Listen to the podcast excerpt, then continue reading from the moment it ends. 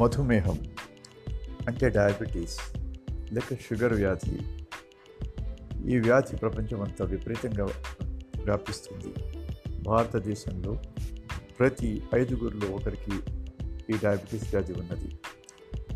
దీని గురించి ఆరోగ్య విజ్ఞానము ఆహార నియమాలు నోటుతో తీసుకునే మందులు లేక గోళీలు ఇన్సులిన్ ఇంజెక్షన్స్ ఎలా వాడాలి?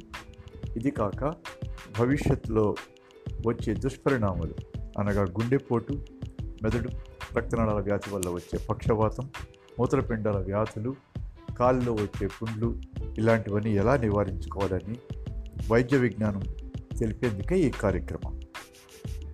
Doctor Chittaruvu Madhu MD FICP consultant physician and diabetologist. ఇంకా వినండి.